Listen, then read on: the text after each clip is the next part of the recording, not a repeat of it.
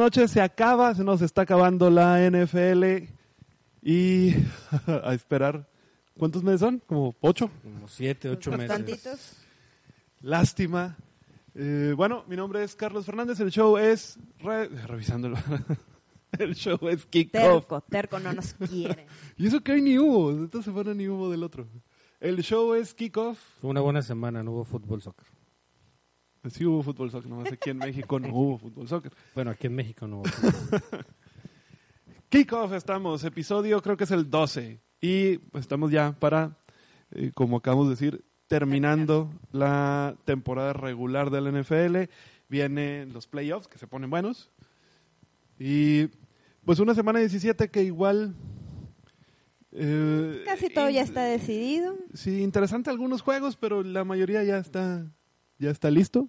Digo, hubo algunas sorpresas ahí interesantes también Sí. en los... Algunos En muertos. acom- ¿Cómo quedaron en- en acomodados todos los lugares? ¿no? Algunos- Todavía está muy, muy... eh, digo, ya tenemos un, primer decidido- lugar de la americana. Sí. En la nacional todavía está... O sea, está verse. decidido qué equipos van, pero todavía están cambiando de lugares. En la nacional. En En, la la, nacional. en la americana hay los muertos que revivieron como los Riders, que todavía tienen una, tienen Una esperando pequeña una luz esperanza. allá en el fondo del camino.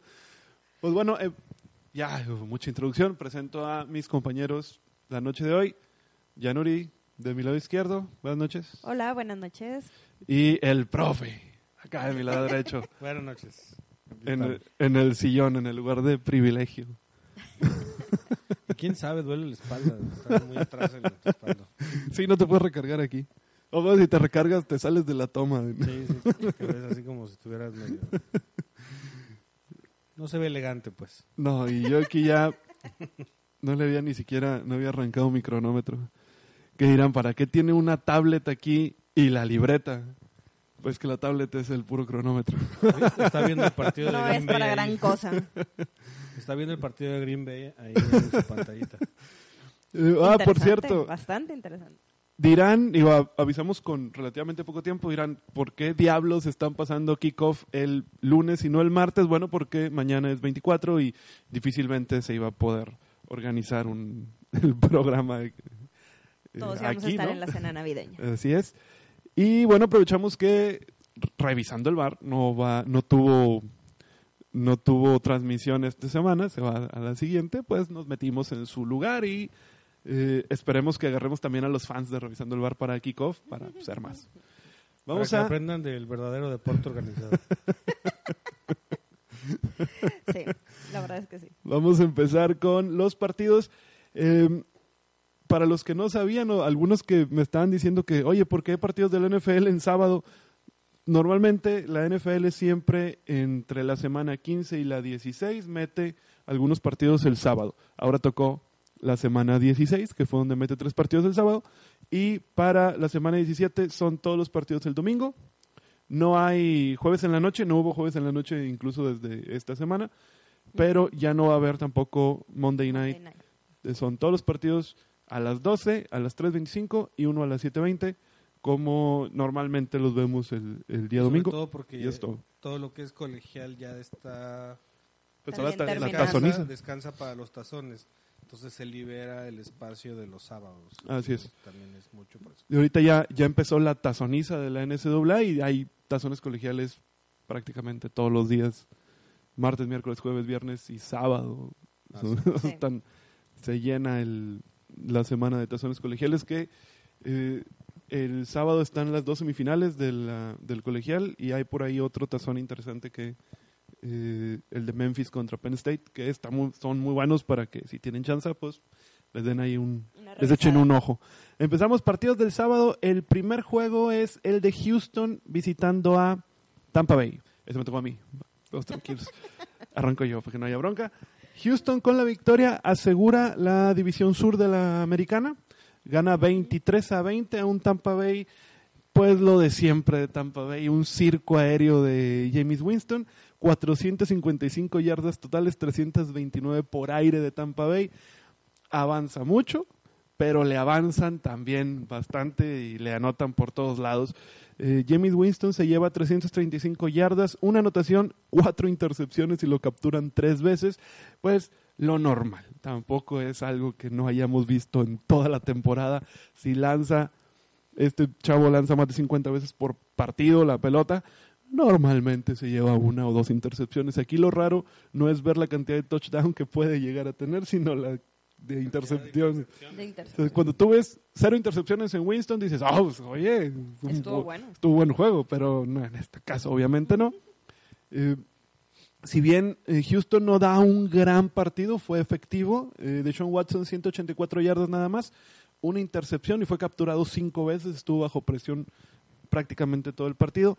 Aún así, no termina, bueno, la diferencia en cuanto el, el plantel como tal es mejor el de Houston y termina ganando por poco, si tú quieres, pero termina ganando y con eso se lleva ya el- la división sur de la americana para que ya se quitara todo este show que traían a ver si quién se le podía ganar al final.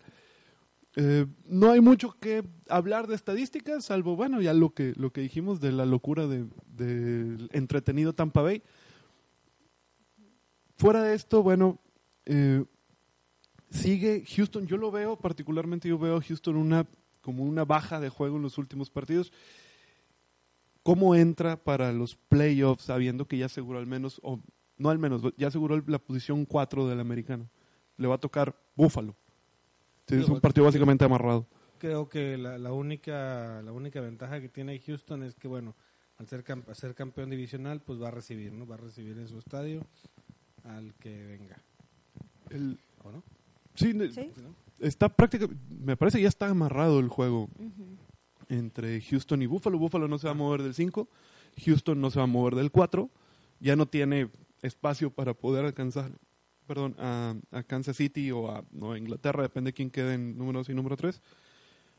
Y para mí, a mí me parece que Buffalo está mostrando un mejor juego que Houston y lo he dicho en, en programas anteriores, si este es el partido que va a ser, Buffalo debería ganarle a Houston sin mayores dificultades. Sí, yo creo igual que Houston lo está haciendo bien, pero definitivamente Buffalo se ha visto en aumento todo su rendimiento, aunque tenga el pro de jugar como local Houston, yo creo que Buffalo puede ganar el partido. Sí, debe- debería sacar el partido, digo. No va, no va a ser, no es un A lo juego mejor un fácil. poco cerrado, Es un pero juego fácil, digo, es un juego ya de playoff. No Sí. va a ser no va a ser sencillo, pero Buffalo creo que tiene tiene lo suficiente para sacárselo a, a Houston. Houston está muy tambaleante, aún así dos no. sí. Y sobre todo con, con una ofensiva que habíamos visto muy poderosa en Houston a mitad de, de campaña y últimamente se ha visto cada vez peor, por así decirlo. Si bien Deshaun Watson es un buen coreback. Al re- y tiene, buen, tiene buenas armas, tiene a, a Carlos Hyde, tiene de corredor, tiene a, a DeAndre Hopkins, que es de los mejores receptores de la liga, aún así no se ha visto tan bueno como, como lo había hecho antes. Así es. Aunque ha ganado cuatro de sus últimos cinco partidos Houston, aún así los partidos que ha ganado son como este, en donde no brilla tanto la, la ofensiva o el real poder ofensivo que pudieran tener. Eh, pasamos al siguiente juego, eh, también del sábado. el Este juego fue a las 3 de la tarde. El, un muy buen partido. Muy Nueva bueno. Inglaterra recibiendo a los Bills de Buffalo. Y todos le fallamos a este juego. Ay, sí. Profe, tú, tra- tú Sí, no, todos teníamos realmente la, la esperanza de que Buffalo iba a sacar el partido contra Nueva Inglaterra. Nueva Inglaterra pues no venía jugando bien. De hecho, el, el partido, digo, si, si- si uno ve la estadística, ahorita, ahorita se las voy a decir, dices, bueno, Nueva Inglaterra tuvo que haber ganado por mucho más, mucho más puntos. Realmente, bueno, fueron 414 yardas totales de Nueva Inglaterra contra 268 de, de Búfalo, 271 por pase contra 176, 143 por carrera de Nueva Inglaterra contra solo 92 de Búfalo. Aún así, el partido fue muy cerrado. Búfalo lo pudo haber sacado, digo, pudo haber empatado al, al final del marcador como para aspirar algo más. Pero creo que y, todo el partido fue mu- muy, muy cerrado hasta el último cuarto, donde Búfalo ya no anota puntos y Nueva Inglaterra anota 11 puntos en ese, en ese cuarto cuarto.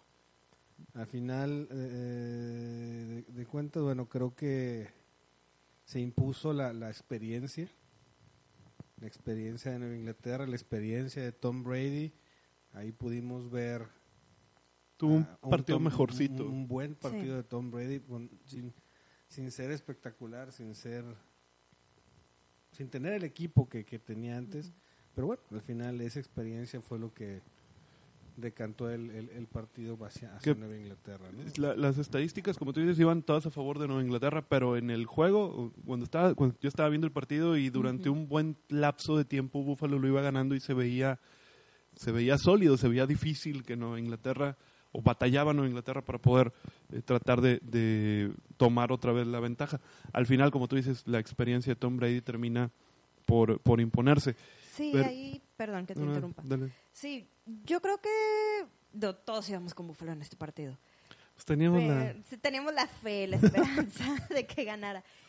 Sí se vio bastante apretado a pesar de que todos los números están a favor de Nueva Inglaterra y como ustedes comentan, la- al final la experiencia de Brady tuvo mucho que ver, pero yo creo que Buffalo de todas formas hizo ver lo que hemos estado hablando en las últimas, eh, las últimas semanas, que Nueva Inglaterra ya no es el mismo equipo sólido. Buffalo llegó y los, los hizo batallar para poder ganar el partido. Inclusive ves a Belichick en, la- en las, en las conferencias de prensa, en- o sea, lo ves molesto, lo ves que Sí. él sabe que su equipo ya no es el mismo, él sabe que, bueno, pues ahí, ahí la va sacando, pero pues, él, él- él- él- él se le ve de, de, de volada que no está contento, ¿no? Es- lo, sigue manteniendo Nueva Inglaterra, la, Nueva Inglaterra la defensa. Su defensa es muy Sí, buena, sí. Sí, sí, sí. pero en playoff necesitas también un poco más de la ofensiva. Ahora, gana Nueva Inglaterra, es el onceavo título de división consecutivo que gana. Sabemos que la división que tiene, tiene pues esos 11 años o más todavía de no, de no ser aportar. muy contendiente, exactamente, no aportar mucho. Eh, aparte, estaba viendo una estadística que eh, decías que la NFL tenía estadística de todo. y sí, Sí. tiene. 16 partidos seguidos tiene Nueva Inglaterra que uno de sus corredores no llega a las 100 yardas. 16 partidos seguidos. Sonny Michel en este, en este partido hace 96 yardas, estuvo muy cerca, pero se queda abajo de las 100. Para un coreback ya de la edad de Tom Brady, que si bien tiene la precisión, el brazo pues ya no le da tanto, ya no puede ser un, un coreback que semana tras semana te vaya a poder estar lanzando 40 o 50 pases como lo hace Winston, por ejemplo. Ya no, ya no va a poder. Necesitas tener un juego terrestre más sólido, un poco más importante. Y saber que en 16 partidos no tienes a uno de tus corredores que pueda lograr esa marca, pues se complica. Es una de las partes en donde vemos que se complica la ofensiva Sí. con una mm, con defensas más fuertes con las que se va eh, a topar por ejemplo otra vez en otro puede ser eh, bueno no difícilmente va a ser Buffalo porque Buffalo incluso ganándole a Houston le tocaría en todo caso Baltimore Así es. Eh, asumiendo que eh, el que sea el, el otro comodín perdería con digamos Kansas City Así, sí. Sí. Entonces, un, un partido otra vez Kansas City contra Nueva Inglaterra.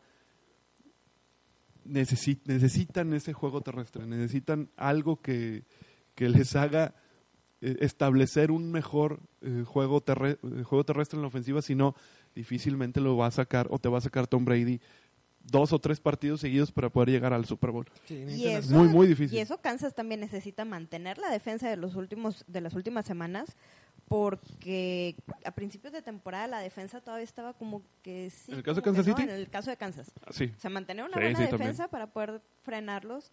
Que básicamente Nueva Inglaterra es uh, Brady y Edelman. Sí, tampoco hay que tampoco hay que cubrir a nadie más. Eh, una última pregunta de este partido. ¿Qué le faltó a Buffalo para poderle ganar a Nueva Inglaterra? Porque estuvo cerca. ¿Qué, qué creen ustedes que le faltó?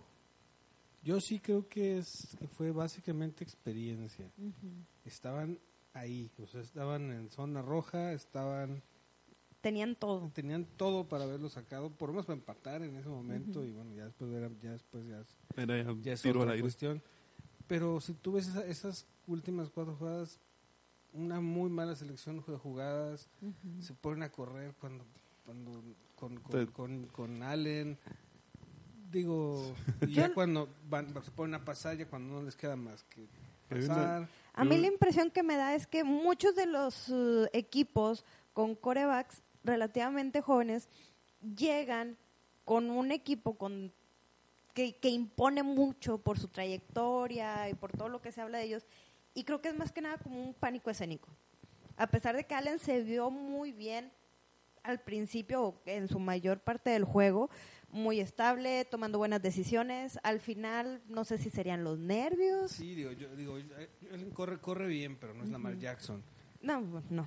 O sea, No. o sea, es, es un Lo está haciendo corre- bien, corre pero bien, es ágil el muchacho, pero, pero no es Lamar Jackson.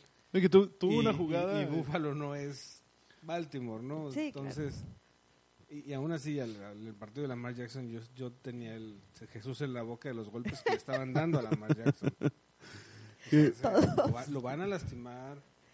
Cuidado. Eh, eso va a pasar en algún momento. Hubo una jugada en este, en este Buffalo, Nueva Inglaterra, un cuarta y uno de a favor de Buffalo que deciden tratar de hacer un coreback Ah. sneak, a tratar de emular lo que, lo que también hace eh, Tom Brady, que le sale perfecto cada vez que hace el coreback sneak.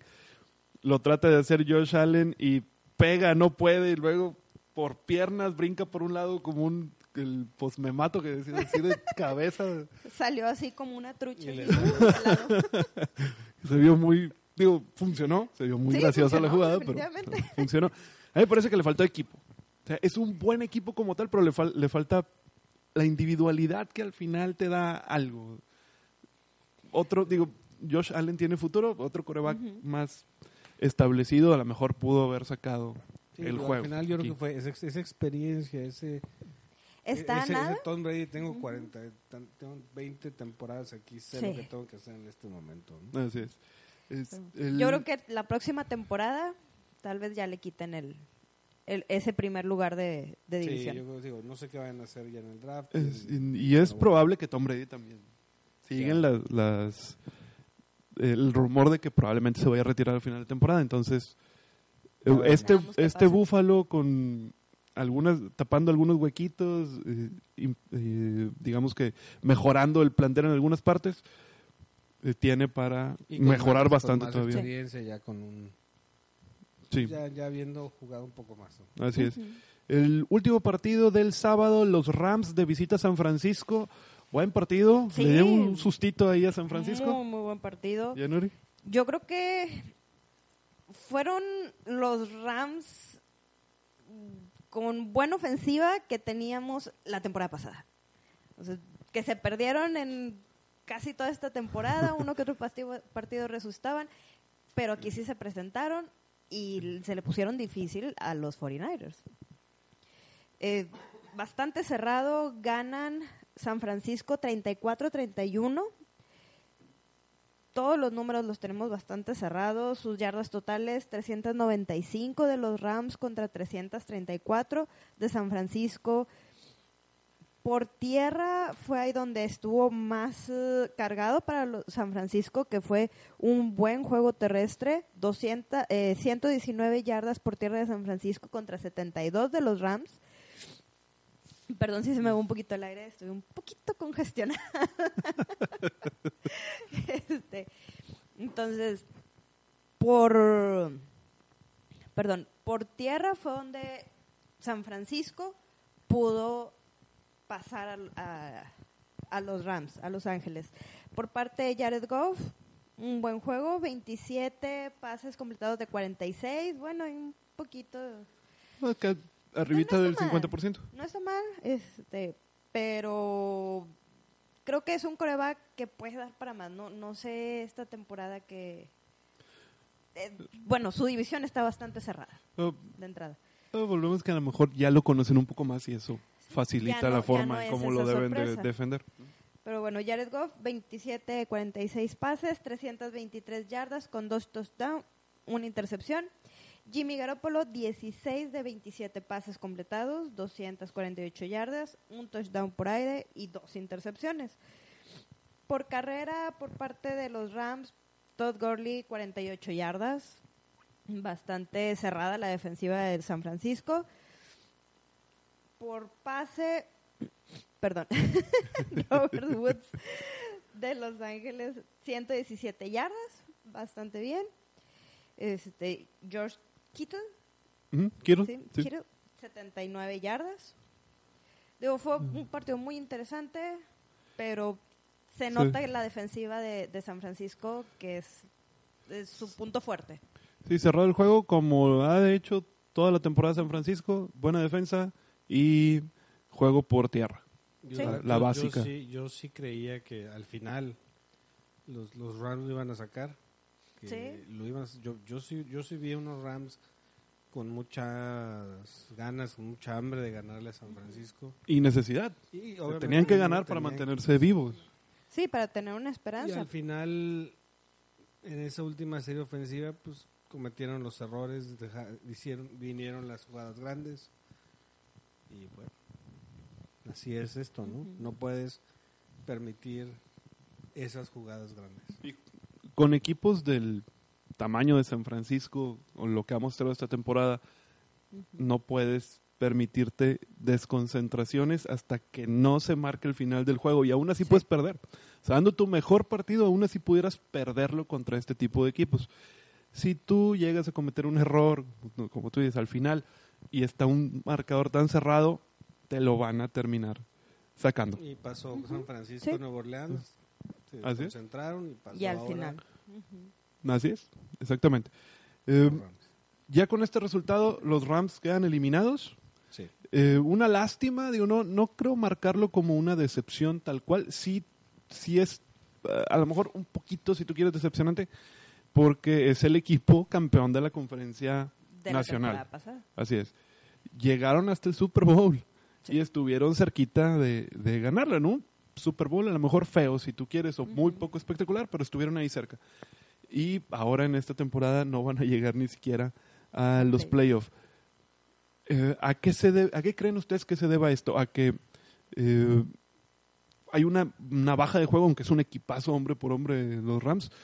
¿O a que lo que para todos fue muy innovador en el estilo de juego de Sean McVay, ahora ya se lo aprendieron en la NFL y los equipos no te la, no te la hacen dos veces. Le aprendes rápido cómo juega eh, tal o cual equipo y a la siguiente ya puedes contenerlo mejor.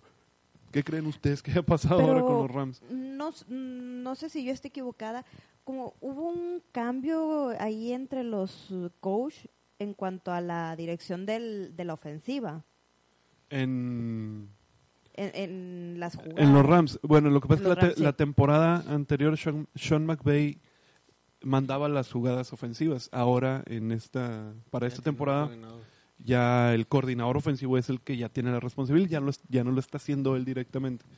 Entonces, pues, también puede ser por ahí. Puede ser por ahí que, que le dan la oportunidad. No fue un mal, no fue una mala temporada de los Rams, pero la tuvo muy difícil en su división y Y que también, creo que digo, eso fue la temporada pasada también ayudó que Jimmy Garoppolo se lesiona casi empezando y se acabó mucha de la San ofensiva de Francisco San Francisco. Sí, es Sí. otro equipo totalmente. digo, no. No, no sé exactamente a qué se deba la, la baja de, de Los Ángeles, de, de los Rams. Este, yo creo que sí va mucho por lo que tú dices de, bueno, fuiste muy innovador, pues me viniste a jugar de otra manera, ya me la sé. No, no lo puedes, Sí. no lo, en la NFL no puedes repetir, tienes que estar constantemente innovándote y cambiando y, y viendo y, y sacando cosas nuevas. ¿no? Eso es lo que hace a los grandes coaches. Eh, ahí está, Bill Belichick, por ejemplo. Eh, ah, bueno, un saludo a Marvin que anda en, en Morelos. Ah, se me fue el nombre de la ciudad. ¿En Hidalgo? No. Cuernavaca. En Hidalgo, en Hidalgo, en Hidalgo. Hidalgo. Sí, en Hidalgo. No, este, una- Pero ah, bueno, barbacoa, donde favor. estés, Marvin, un saludo. Sus Nos 49ers abandonó, ganaron. pero un saludo. Este, No van a ganar Super Bowl, pero. En, Hi- en Hidalgo se fue. Y tampoco van a quedar en el primer lugar, pero está bien. En este momento San Francisco retoma la posición 1 de la, Sí. de la nacional, Sí. pero se define la 17. Si pierden con Seattle, a pesar de que Seattle perdió en esta semana, si pierden con Seattle, con el empate en el, en, eh, en el ranking, el, Seattle digamos va- que el desempate está a favor de Seattle, Ujú. Seattle pasaría al, a la posición 1 y Sí. pudiera ser incluso hasta sexto lugar. Sí. O sea, Sí. todavía no está nada definido en la nacional y menos en, la, en el oeste del Nacional. Ya sabemos quiénes pasan, pero no sabemos en qué lugares. Así que eh, buen partido, el de la semana 17. Es el que cierra, es el, el Sunday Night a las 7.20. Pasamos al siguiente partido, ya partidos del domingo. Eh, juegazo que me tocó, Jacksonville contra Atlanta. Hombre. Atlanta de local. Este Atlanta poderoso que hemos visto desde la segunda mitad de la temporada. Con pequinielas. Totalmente. Estos malditos halcones que me sacaron del Survivor. Le ganaron 24-12 a un Jacksonville totalmente desangelado, un Jacksonville desinflado. Ya no importa si está el bigotón Minshew o si está Nick Foles, es lo mismo.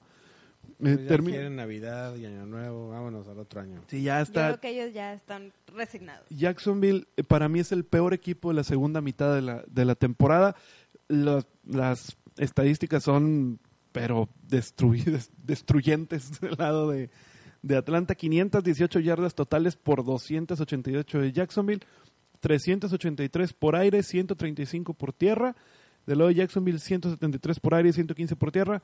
Eh, eh, Garner Minshew, 13 completos de 31 lanzados, bajísimo el porcentaje de, de pases completos, solo 181 yardas y una anotación. Eh, mm, eh, Mary Ice, Matt Ryan, se llevó 384 yardas por eh, aire, un touchdown, dos intercepciones que a la postre como quiera no fueron eh, no fueron factor, si acaso nada más fueron factor para que el resultado no fuera 40 y Peor. tantos a 12. Sí. Eh, Leonard Fournette, 71 yardas por tierra del lado de Jacksonville. Eh, Devonta Freeman, 53 yardas por, por tierra, una anotación. Y lo interesante aquí, eh, Julio Jones sigue siendo, sigue haciendo muchas yardas por recepción. Ahora se lleva 166 yardas por aire, sin anotaciones, pero pues es tu caballito de batalla para ir avanzando. Llegó, eh, por cierto, Julio, Julio Jones llegó a 12 mil yardas eh, por aire, es el más rápido en llegar a esa marca en la historia del NFL.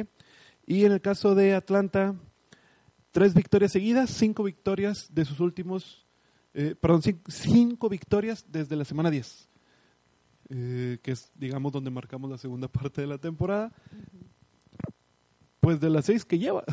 o sea, o sea, muy bien, muy bien Atlanta y le ha ganado a, pues le ganó a, a. Nueva Orleans, le ganó a San Francisco y bueno, le gana a estos equipillos como Jacksonville, ¿verdad? Y Jacksonville, ¿Dónde cinco, estaba la primera mitad de la temporada? sí, Jacksonville que se quedó como a lo mejor el el equipo, el, el underdog que la gente quiere, que le- te gustaría ver que gane y pues no gana, la verdad cinco derrotas en sus últimos seis partidos. eh, pues desplomado el equipo. Tampoco hay mucho no, que no, hablar no, de sí, estos. no. Nos ilusionó el bigotón Minshew en la- en la- al inicio. Fue una buena Después de- mercadotecnia para Bueno, él. primero estábamos ilusionados con Nick Foles. y pues duró un cuarto. No nos duró No, nada. no duró nada. Luego nos ilusionamos con, con este bigotón. Y Y pues Lo ahí hizo- más o menos. lo hizo- así. Luego nos ilusionó otra vez Nick Foles. Y de no. que por fin iba a regresar. y duró dos Poco. partidos y se acabó. Y pues ya. Problemas. eh, es que no en apariencia no sería tan mal equipo en ofensiva Jacksonville con un Nick Foles, digo en un principio, un eh, Fournette que es un muy buen corredor. Pero pues es muy probable, o es probable, a lo mejor no muy probable, que Nick Foles salga del, de la institución en, en este eh, tras esta temporada y se vaya a quedar Garner Minshew. Pero aún así, bueno, hay que hay que apoyarlo. digo, eh, pagó el piso de novato, ¿verdad? Sí, sí, sí, digo, para un, pa- pa- para un novato, pues no, no, no Es se ve difícil. Una, una temporada tan mala. Ahorita pues ya están desinflados, ya, ya no tienen nada que hacer. Y sí, triste por, por Nick Foles, ¿no? A ver en qué, si se queda en este equipo o si va a ver a dónde va, dónde va a caer. Espero que no caiga en Washington. Pero Podría caer en Cincinnati. Yo no creo, porque Cincinnati va a tener el puesto número uno del draft y le conviene más. Sí. Le conviene más agarrar a un novato. Eh, Pero quién sabe. digo, pues no, no hay mucho que hablar. Atlanta, bien la segunda mitad. Digo, obviamente no le iba a alcanzar para nada. Pero pues maquilla un poquito ese ranking tan horrible que tenía la semana 10. Y pues nos hace ver que todavía no está muerto Matt Ryan y que el equipo, pues, con algunas eh, añadiduras por ahí, pudiera ser un equipo interesante la siguiente Yo creo temporada. que también su, su coach es Es todo. candidato, ¿no? A, a irse. a decirle No, más ya gracias. sabemos quién es el número uno para irse, pero bueno. Que ya habrá prácticamente Eso- ya eso amarrado. De eso, de eso hablamos al rato. Sí, ahorita cuando lleguemos al juego. Pasamos al siguiente. Cleveland en contra de Baltimore. Ya tiene el profe. Bueno, pues ¿qué, qué podemos decir de esto, no? Pues Pobre Baltimore. Baltimore 31 Porque- pobre puntos, Cleveland. Cleveland 15 puntos, digo, era era era, era de, de esperarse. Eh, 481 yardas totales de Baltimore contra 241, el doble. Literalmente Casual. el doble de yardas totales.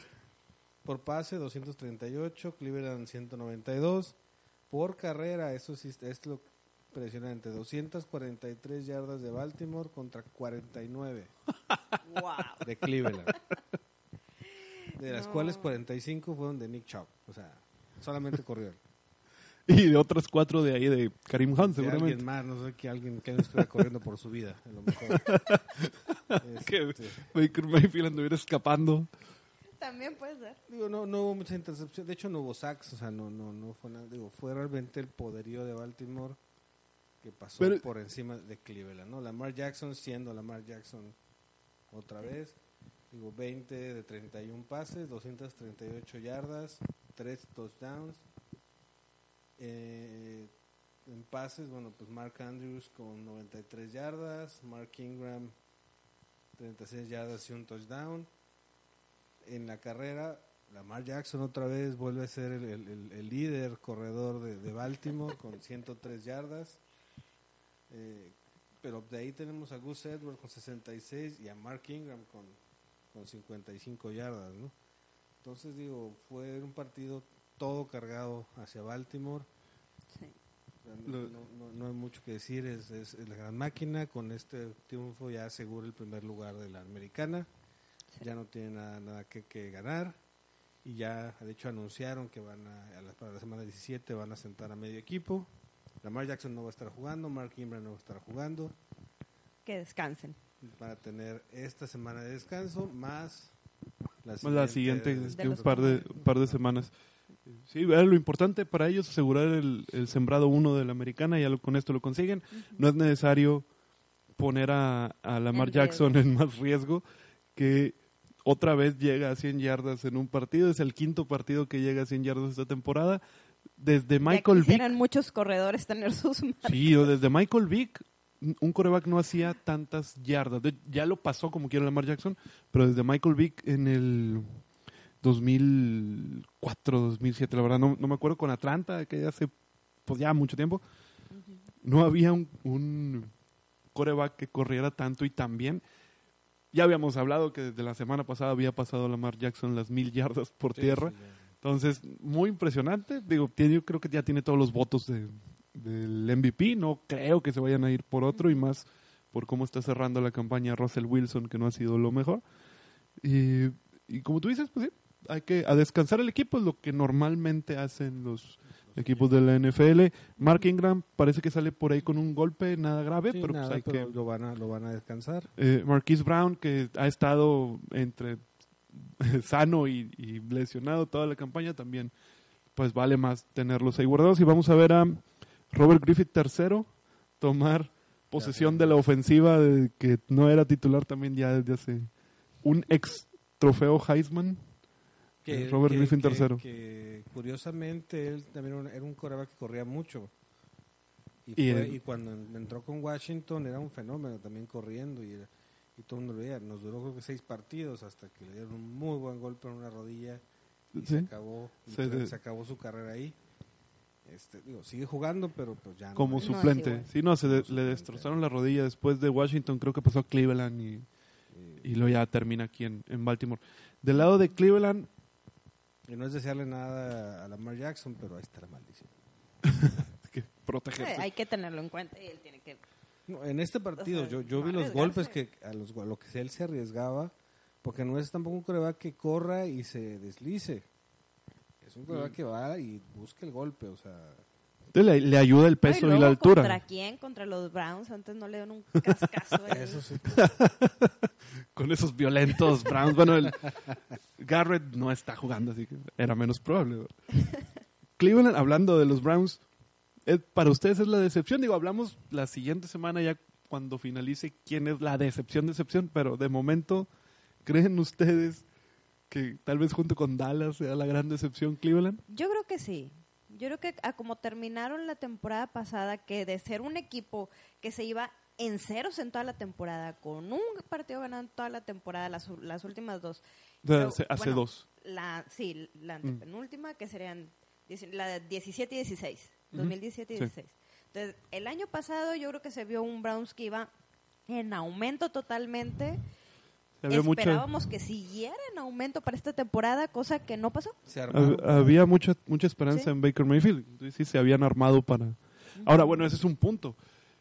Va a mejorar este equipo porque también mantener los sueldos de un Jarvis Landry, de un Odell Beckham Jr., ahora tienes a Karim Hunt junto con Nick Chubb que te van a empezar a pedir cada vez más dinero.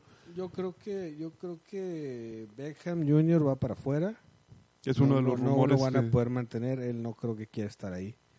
Es uno de los rumores un fuertes que que busca los, los reflectores y va a estar buscando pues dónde, dónde ju- jugar mejor o lucirse más o tener más escaparate. Nick Chubb yo creo que es, una, es, es alguien que tienen que, tienen que conservar, Sí. tienen que buscar conservarlo y sí, buscar Y Jarvis Landry también es un su mejor receptor de este año, deberían de, de mantenerlo. Y bueno, Karim Hunt ha hecho buenas cosas. reforzar- reforzarse en, en- con- a lo mejor con otros receptores, con, a lo mejor con otro a- algún otro corredor y en, en defensiva, ¿no? Sobre todo. Sí, Sí. eh, digo, si se te va um, Odell Beckham Jr., tienes un buen espacio en el tope salarial Sí, para poder traer a, a un par de jugadores de un nivel aceptable. Eh, ojalá, porque la verdad es que Cleveland, quisiera Ya. ver a Cleveland en, en postemporada, me tocó ver en el Ah, Así- 2008. Así como, así como, como, como Buffalo, Ándale, debería ser bonito ver a Cleveland ya. de esos ya equipos arriba. que hasta te dan ganas de verlos, que son tan malos siempre, dices, oye, una temporada. Es que esta era su temporada para poder pasar a Pittsburgh en el momento en el que pierden al Big Ben. Era pero para ni que es, fuera su segundo lugar, para que él tuviera una, ellos tuvieran uno de los comodines, eh, ni- pero ni, e- ni eso pudieron. no, no pudieron. Lástima de Cleveland. Siguiente partido eh, va para Yanuri, un partido del que tampoco tenemos mucho Tampoco que decir. tenemos mucho que hablar. Carolina, de visita a- verdad. a Indianapolis, sí era ese exactamente. Les pusieron una arrastrada totalmente. Los Colts a las Panteras. Yo creo que en un principio le teníamos mucha fe a Carolina. Eso duró un par de, semanas y se acabó. Pues incluso para este partido yo le tenía, digo, la mejor, yo lo puse, de hecho, en los pronósticos que ganaba Carolina. digo.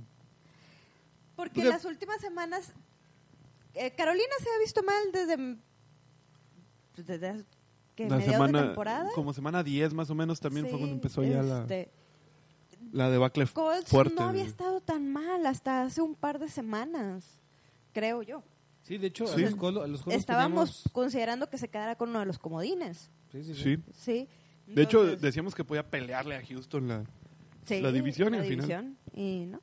No, nada. Entonces, yo creo que estos eran los Colts que nosotros esperábamos. Ganan 38 a 6 contra Carolina. Mm, los números, pues, pueden ser muy parejos, pero por tierra, Carolina hizo 87 yardas contra 218 de Indianápolis. en sus yardas totales puede que no suene muy este tan drástico 286 yardas totales de Carolina contra 324 de Indianápolis, pero por tierra Es que no, no es normal tener un, equipo que llegue dos, que haga 200 yardas por tierra en un partido. Es- No, no, pero digo, la verdad es que Carolina tiró su temporada cuando cambió de coach. A la mitad de la temporada. sí, e- eso no los benefició en lo más mínimo. Si esto no es fútbol soccer. todo lo contrario. Sí, aquí no llega un, un head coach nuevo y por eso ganas. No, Sí, no, No, no, no. no, no pasa así. Ahora, eh, creo que Carolina también, bueno, dejan de confiar en Kyle Allen y debutan a este chavo Will Grier. Will Grier, pues Viene de West mm, Virginia. sí. Había hecho buenas cosas en, en el colegial. los números de Grier. 27 de 44 pases completados, 224 yardas, no hay touchdown, tres intercepciones. Lo cual es normal. Digo, no está mal para hacer su primer partido. también a un, a un coreback novato en su primer juego tampoco lo puedes mandar a que lance cuarenta y tantas veces el balón. Sí, claro. ¿no? Es- Este está, es incorrecto totalmente. Es lo que te digo, o sea, ese, ese equipo se le acabó el coach, se la- ya, ya no tuvo, ya no hay quien dirija ese, Ya ese lugar. ¿no? Pare- Sí, parece, pareciera no tener pies cabeza. ni cabeza. Sí. Por y la luego lo capturan cinco veces aparte. Sí, no, y Ah, bueno. sigue siendo poco de lo normal. Eres un coreback novato y que todavía no tienes esta.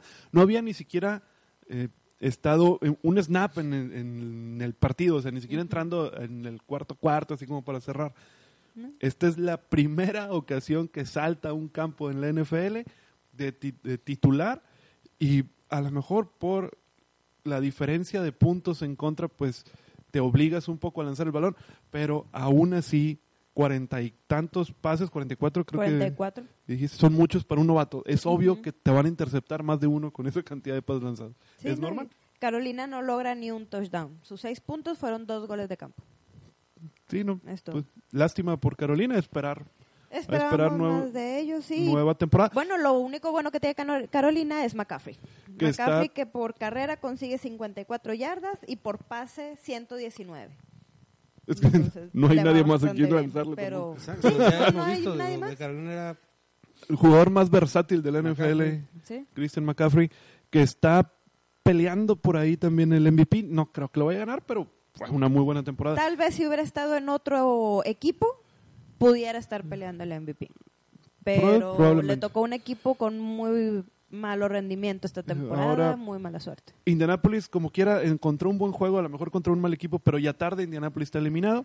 Sí. Y lo único de resaltar de, de Indianapolis es que Marlon Mack pasó ya las mil yardas, bien por el por estos corredores del, creo que son ellos de la generación del draft del 2017, junto con Christian McCaffrey, que han estado haciendo, eh, que llegaron buenos. O sea, fue una buena generación de corredores. Ahorita, perdón, ahorita el comentario que hiciste que Indianapolis ya está ya está fuera.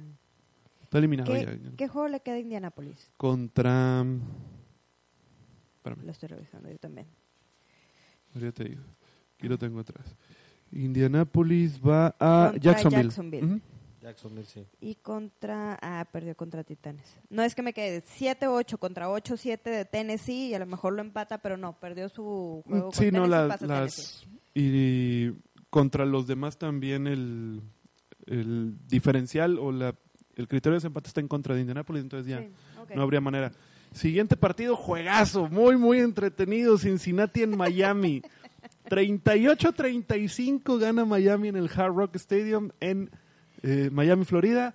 Se fueron a tiempo extra. Un partido que en el inicio parecía que Miami iba a aplastar horriblemente a Cincinnati. Y un Cincinnati que anota 23 puntos en el último cuarto. No había anotado 23 puntos más que en un solo partido. Cincinnati, en total. Y acá se lo avienta en un solo cuarto. Y muy bien Cincinnati con Andy Dalton, que se avienta un semi Ave María, un semi Hail Mary al final ya. En, habían pateado, anotan, luego vuelven a anotar, patean corto y recuperan y lanza el, lanza el pase de, eh, alrededor de unas treinta y tantas, cuarenta y tantas yardas, lo, lo completa en zona de anotación y luego todavía hacen la, la conversión de dos puntos y se mete Andy Dalton. No, era, fue una cosa impresionante y en el en los tiempos extra también. no daban uno los. Muy, muy entretenido. Las yardas son. Les voy, les voy a decir las yardas. No, no quería tampoco tardarme tanto en este juego porque pues, no tiene sentido, pero 430 yardas totales de Cincinnati, 371 por aire, solamente 59 por tierra, 502 yardas de Miami, 406 por aire, 96 por tierra. Dalton, Andy Dalton de Cincinnati, 396 yardas, 4 touchdowns sin intercepción. Fitzpatrick, 419 yardas, 4 touchdowns y una intercepción. No, si este fue un partidazo. No fue- una locura lo que vimos de, Digo, de este desconozco partido. las- las- las- los rankings de las ligas menores, muy menores. Pero era ver Peewee, un, un partido de esos de, Era- ahí de- Mira, olvídate de correr, no había necesidad de correr. Ninguno de los dos equipos tiene secundaria como para estar, como para que te bloqueen mucho los pases o que sea difícil. No, tú lanza pases, aquí era la onda. Y se recorrieron el campo para todas partes. Iban y venían, iban y venían. Pues de aquí lo único que hay que mencionar, Cincinnati, ya habíamos dicho, asegura puesto número uno del draft, draft. para la siguiente temporada. Lo más seguro es que vayan por un coreback. Sí, y bueno, pues el, el ganador del Heisman, el coreback de LSU, De LSU. eh, eh, Joe Burrow, ha hecho una excelente campaña, o hizo, porque ya terminó la campaña de la, de la NCAA. Grandes números, jugó mucho, muy bien, y yo creo que sería el candidato. Hay otros, pero me parece que este es el... Había un rumor de que Nueva Orleans iba a cambiar su estadio para draft al de LSU, pero bueno.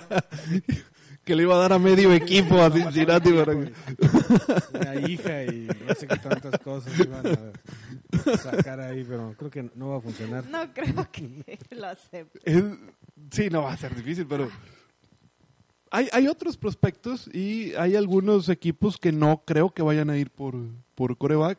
Si bien como quiera, Nueva Orleans va a tener que hacer un cambio, obviamente. Sí. A lo mejor probablemente pudiera hacer un cambio con Jacksonville, que va a tener una buena eh, un, un buen pick al, al principio va a estar bien acomodado, en donde seguramente Jacksonville no va a ir por un coreback sabiendo que ya tiene a, a Minshew que ha hecho a- ahí algo bueno, ¿no?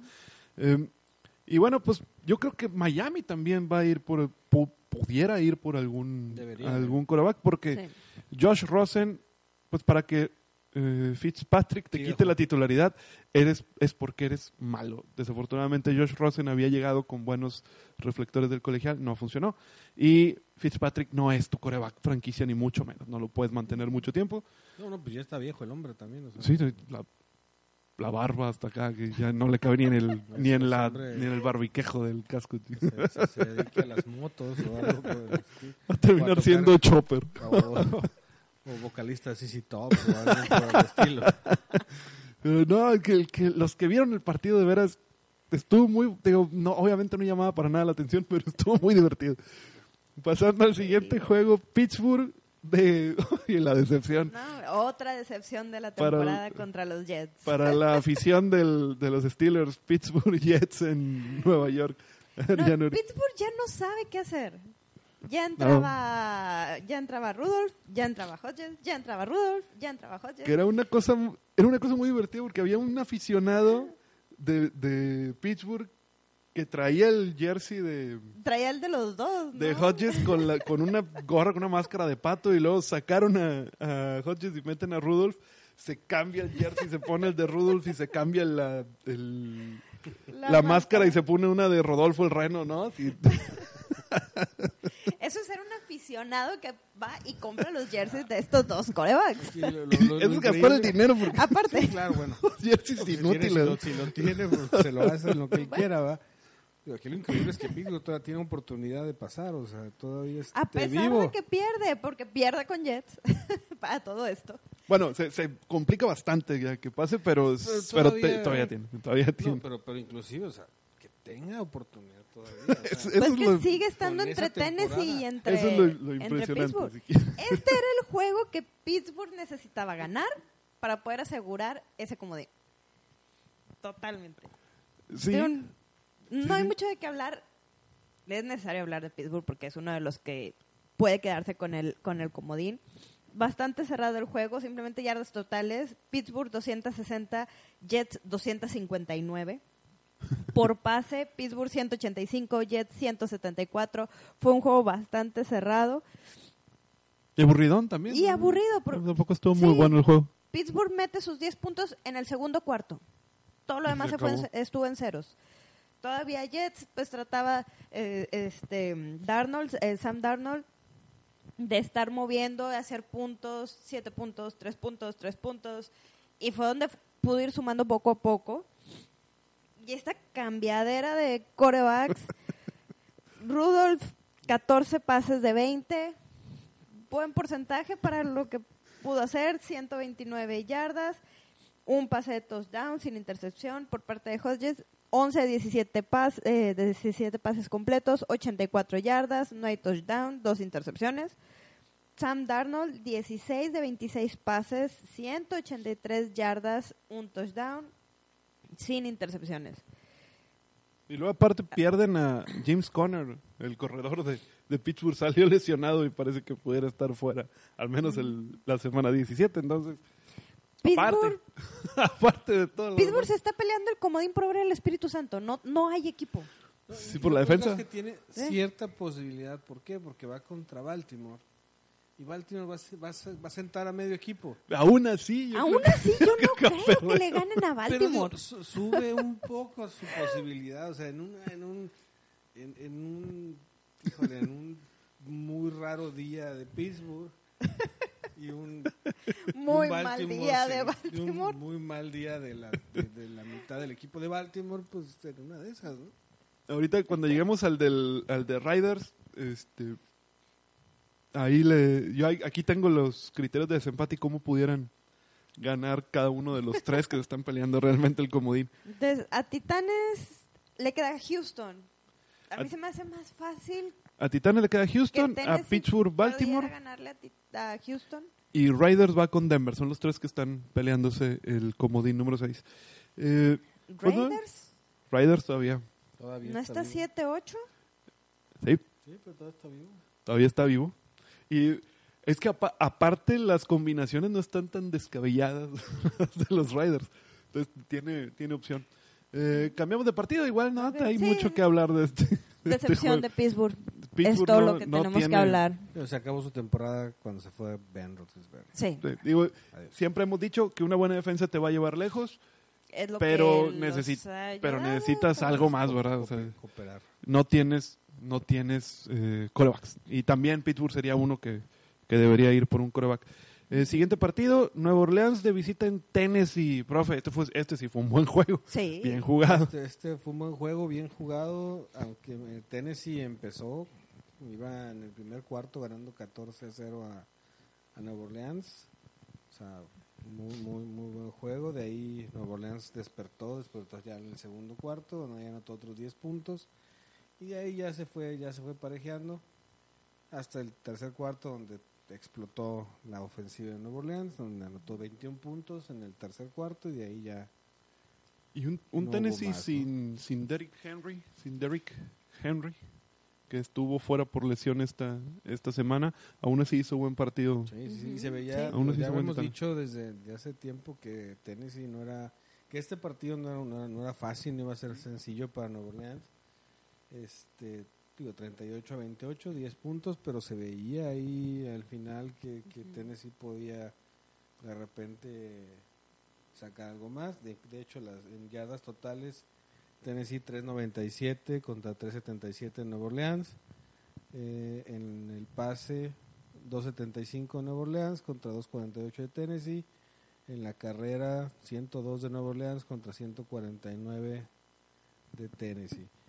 Eh, sigue habiendo muchos castigos. Yo me preocupa Nueva Orleans porque todavía tiene es, un equipo muy, que es muy castigado. Tiene 11 castigos en este en este partido. En cada partido de ellos es arriba de 7 castigos y eso les puede costar, ¿no? Drew ¿Cuántas Brees, yardas pierden ahí? siendo Drew Brees 27-38, 279 yardas, 3 touchdowns. Ryan Tannehill, que yo creo que lo extrañan ahí en Miami, Bastante. 17-27, 272 yardas, 3 touchdowns. Eh, Michael Thomas, El mejor receptor el de la mejor liga. receptor de la liga, también podría ser, digo, va a ser complicado, pero también andan candidateando ahí para MVP. 12, 12 recepciones, 136 yardas, un touchdown. Eh, y junto con Jared Cook, que tuvo 3 recepciones y 82 yardas y 2 touchdowns. Alvin Camara, ya está surgiendo otra vez Alvin Camara. Vuelve a su nivel en el, el momento más necesario 11 para... acarreos, 80 para los yardas Santos. y 2 touchdowns de Alvin Camara. Ahora, eh, bueno, antes de, de seguir, nos despedimos de la gente de, in- de Instagram, sí, de Adiós. Twitter. Nos vemos. Y bueno, Navidad. eh, feliz, Feliz Navidad, Navidad. a todos los que nos siguen en Instagram. Eh, les avisamos para la próxima semana a ver qué día vamos a salir. Estén al pendiente. sí, por ahí le eh, posteamos a ver qué día. Y bueno, todavía vamos a... Digo, lo- nos despedimos porque se va a cortar en cualquier momento. Eh, Eh, Nueva Orleans todavía anda la- en cacería del primer lugar de la, de la Nacional, todavía tiene oportunidades. Realmente lo, lo que necesita Nueva Orleans es ganar todo lo que le queda, que Green Bay pierda y Que- que pierda San Francisco. San Francisco. San. Francisco. Y necesita que gane, que gane Seattle. Ahora, eh, Michael Thomas rompe el récord de Marvin Harrison con más recepciones en una temporada. Así es. Impresionante lo de Michael Thomas, sin duda el mejor receptor, al menos de este y- año. Y una risa por lo que decías de la que la NFL tiene, tiene estadísticas, estadísticas. para todo. Y no sé Rom- cuánta gente está rompe el trabajando. récord, creo que de recepciones en sus primeros cuatro años o yardas de sus primeros cuatro años. Sí, también. Una estadística ahí medio, quién sabe cómo, ¿no? Pero bueno. Es increíble cómo alguien lleva toda, o cuánta gente es el que está llevando todas las estadísticas de todos los jugadores, partido tras partido tras Es una partido. locura eso. Porque te dan. Digo, si nos ponemos aquí a hablar de cada una de las estadísticas que sacan, no, no se te va, se No te va el... Si de por sí es Tres, largo cuatro el horas. programa. Y créanos que tratamos de hacerlo más cortito, pero se Para eso de complica. la tablet con el cronómetro. Para eso se supone. Eh, como tú dices, Ryan Tannehill, excelente reemplazo. Lo que ha hecho Ryan Tannehill lo- en esta temporada, en la segunda mitad de la temporada para Tennessee, cuando vimos a un Tennessee en algún momento que no parecía que tuviera nada de poder, nada de potencia en ofensiva, Tannehill lo ha cambiado totalmente. Anotan al menos 20 puntos en todos los partidos que ha estado Tannehill eh, en los controles, entonces eh, muy bien por, por Tennessee que tiene muy buenas opciones también de quedarse con el comodín. En este momento es el comodín Tennessee. Sí. Por, Y- ahorita, a, a mi gusto el que va a quedar ahí, ¿no? Porque sí, yo, Pittsburgh y Oakland no creo que... No creo, bueno, no sé. sí yo, yo también creo que sería Tennessee. Ahorita les explicamos por qué, porque algunos preguntan, ¿por qué diablo está Tennessee si también perdió? Hay una, un criterio de desempate que se llama fortaleza de victorias de tus rivales. Ahorita les explico qué diablos es eso, porque uno de los criterios de desempate de la NFL son de veras. Así como sus estadísticas. Sí es. Más o menos. Pasamos al siguiente juego. Los gigantes visitando a Washington. Partidazo. Juego de muertos, pero bien entretenido también en overtime. Gana Gigantes 41-35. Y otra vez las estadísticas se van por al diablo. 552 yardas totales de Gigantes por 361 de Washington. Por tierra 206 yardas de Gigantes, solo 80 del lado de Washington. Daniel Jones vuelve de la lesión, vuelve bien. 352 yardas, 5 pases de anotación Daniel Jones. Excelente lo, lo que hace en su regreso. Y les pregunto antes de seguir, ¿es Daniel Jones el coreback novato que tiene me- mejor aprovechamiento en esta temporada? Digo, sabemos que está Dwayne Haskins, que no ha hecho gran cosa. Eh, Garner Minshew. Y pues está Drew Locke en Denver, pero tiene muy pocos partidos. Sí, yo, yo Sí. creo que es el que, el que, siendo novato y con ese equipo, eh, pues sí, se sí ha aprovechado más, ¿no? Sí, Sí. de- Sí. y ha tenido más partidos para poder demostrarlo, como dices tú, si lo comparáramos con Drew Lock. Sí, yo creo que le ha ido bastante bien para, para ir empezando. Así es, buen, buen aprovechamiento. No que haya sido el, el de los números más importantes, pero ha No aprovechado, es- mejor, lo, lo ha hecho bien. No es Pat Mahomes. Y ahora, sí, claro. Digo, realmente esperábamos de Nueva York, no esperábamos nada, o sea, esperábamos una temporada tipo Cincinnati Sí, y pues no ha sido así. Pero un desde 4-11, ah, t- tampoco es tan, Digo, tan buena, pero, pero bueno, digo, está respetable lo que ha hecho. Ganó, ganó Manning. Uno. Ganó uno Uno, Manning y tres los ganó Daniel Jones. Eh, y bueno, cinco touchdowns para un coreback novato no es, no es cualquier cosa. Ujú. Y Saquon Barkley despierta por fin. 189 yardas por tierra Saquon Barkley. También Washington pues no tiene mucho No que decirle con un ¿Cómo frenarlo? así es, con una anotación y aparte 90 yardas por aire y otra anotación. Del lado de Washington, eh, Haskins se lesiona en algún momento del partido, llevaba 133 yardas, dos anotaciones y entra el perdido Case Keenum, hace buen partido porque empata, les alcanza a empatar el juego al final, 151 yardas, una anotación. Eh, Terry McLaurin, el mejor receptor que tiene que tiene Washington, se lleva 86 yardas, lo conmocionaron ahí en un eh, un- una muy buena recepción que después lo azotan y da el Hace No, este sí, movimiento ese del látigo está de la cabeza en... Suflex. en- Ándale, un, un tipo suplex para, terminología de la lucha de libre. la lucha libre. y no hay nada más que decir. Se fueron a tiempo extra, estuvo entretenido. Al final gana eh, con un touchdown ya para terminar eh, Gigantes. Eh, pero es todo. Washington tiene una defensa, un perímetro terrible. No es el peor de la NFL porque no le lanzan tantísimas veces, pero porque también le pueden correr muy bien. o sea. Pero la- la- los profundos de Washington de veras son deben de ir. Pues que a Washington le falta un montón de cosas. Eh, Pero Le falta todo. le- eh, yo creo que coreback no le falta, pero le falta un corredor porque Adrian Peterson no te va a durar mucho más tiempo y te falta defensa. Yo creo que deben ir por defensa Washington y hay uno muy bueno, este Chase Young de Ohio State, que yo creo que va a tener oportunidad Washington de llevárselo. Deberían de hacerlo. Eh, pasamos siguiente partido, al menos que quieran mencionar algo de este Mm, no. ¿no? de este partidazo entre Gigantes y Redskins. El siguiente partido, Detroit en Denver para Yanuri. Por eso trae el gorrito de Denver. Por eso mi gorrito. No, realmente sí me dio frío porque antes de empezar el- el- la, la transmisión me estaba tomando con hielos, así, de que un refresco todo frío. Tenía la cabeza dentro del-. Tenía la cabeza dentro del congelador. Eso y pues lo de enfermilla que ando, ¿verdad? Pero gana Denver, bueno, también contra quién ganó. Un Detroit también que... Desangelado totalmente. Sí, no es una victoria también. Dices, qué padre, ganó por fin, pero contra quién, pues, ah, bueno. Mejorando ese récord horrible que tenía haz principio. limones, haz limonada. Exactamente. Pero ya por, por lo menos el récord de Denver ya no se ve, se ve mal, pero ya no se ve pésimo. Ya no se ve tan feo y no somos los últimos en la división. Eh, 6-9. Ahí anda Philip Rivers en el último lugar. pues, Infortunadamente Sí. para los Chargers. Pero bueno, 27 contra 17, Broncos le gana a Detroit. Denver, por aire, por tierra, pasaron.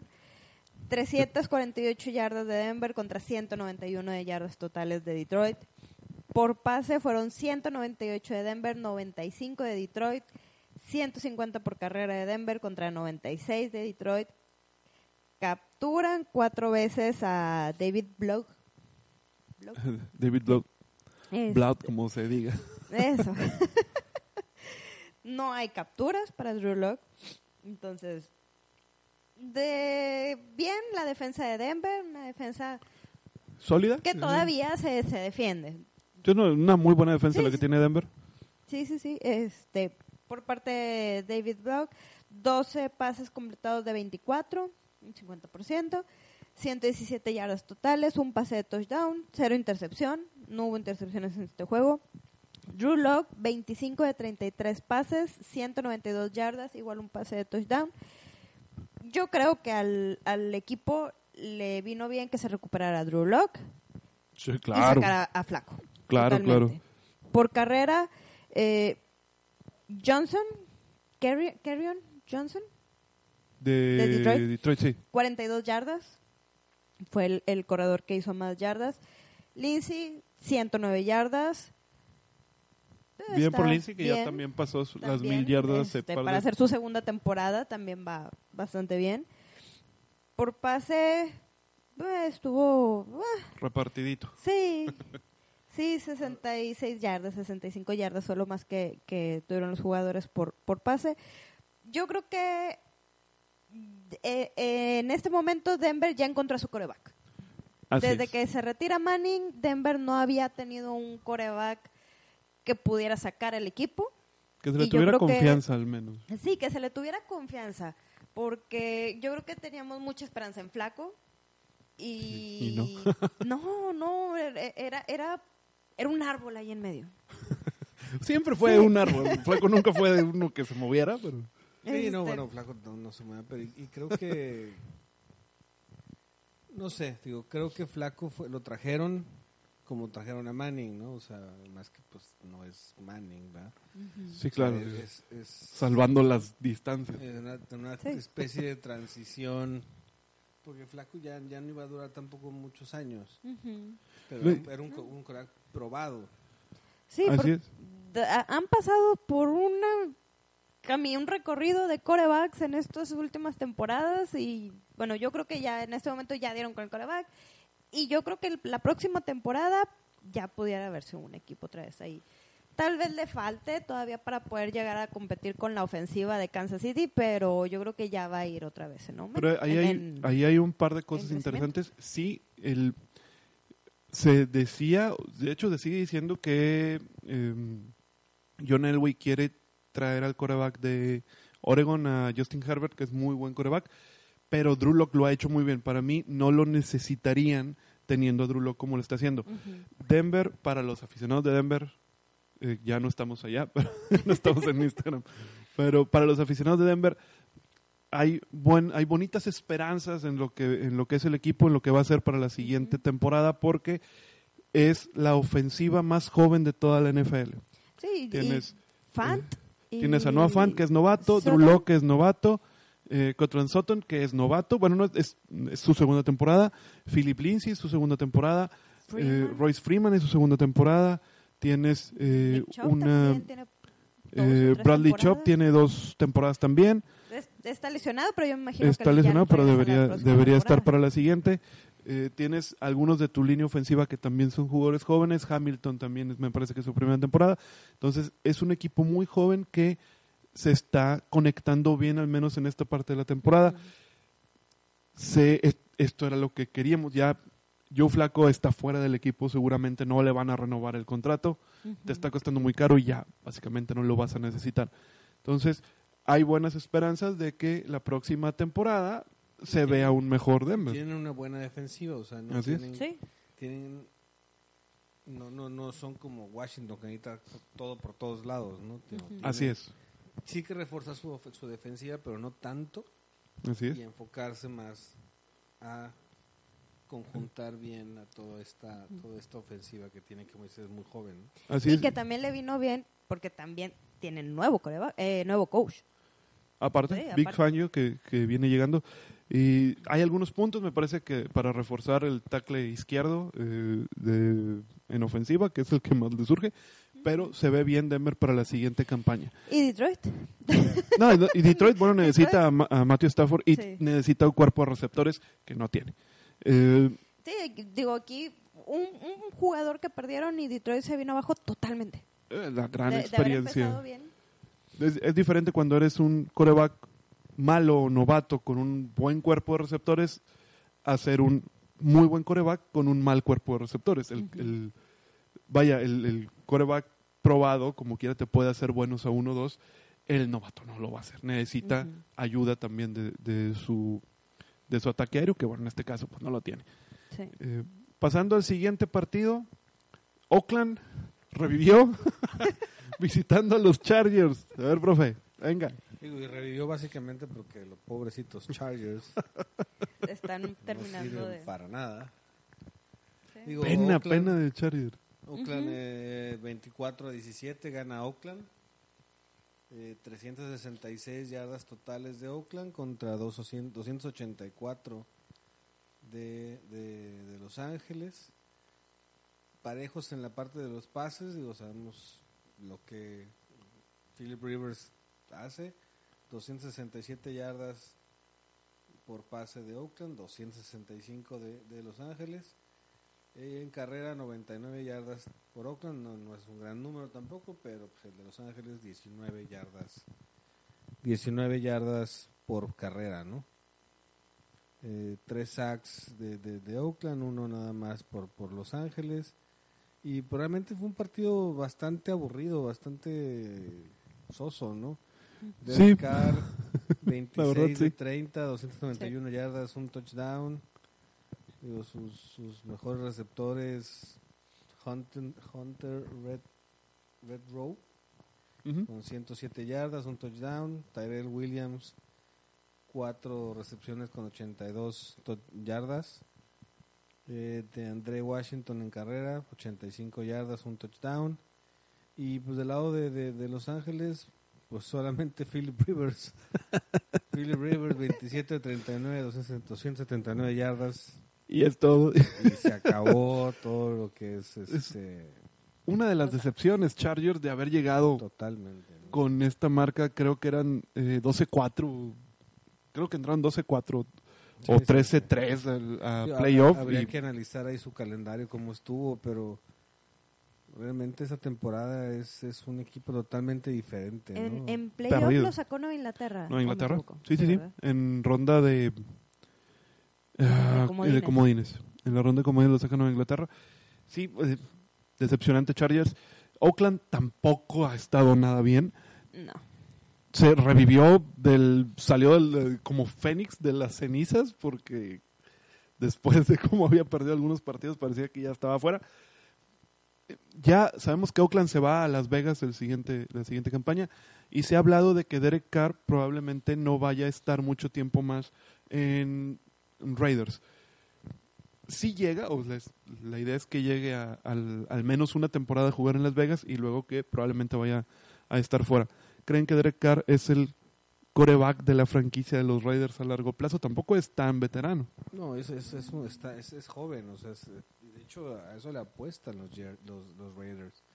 Que Derek Carr no es un mal, no es, no es malo, o sea, no ha, no ha dado el estirón, no sé si porque no tiene un equipo que lo respalde, pero se veía que este equipo de los Raiders en temporadas pasadas podía venir y, y- mejorar bastante, ¿no? Pero bueno, no, no, no ha dado ese estirón, no, el mismo equipo no, no, ha, no se ha podido consolidar.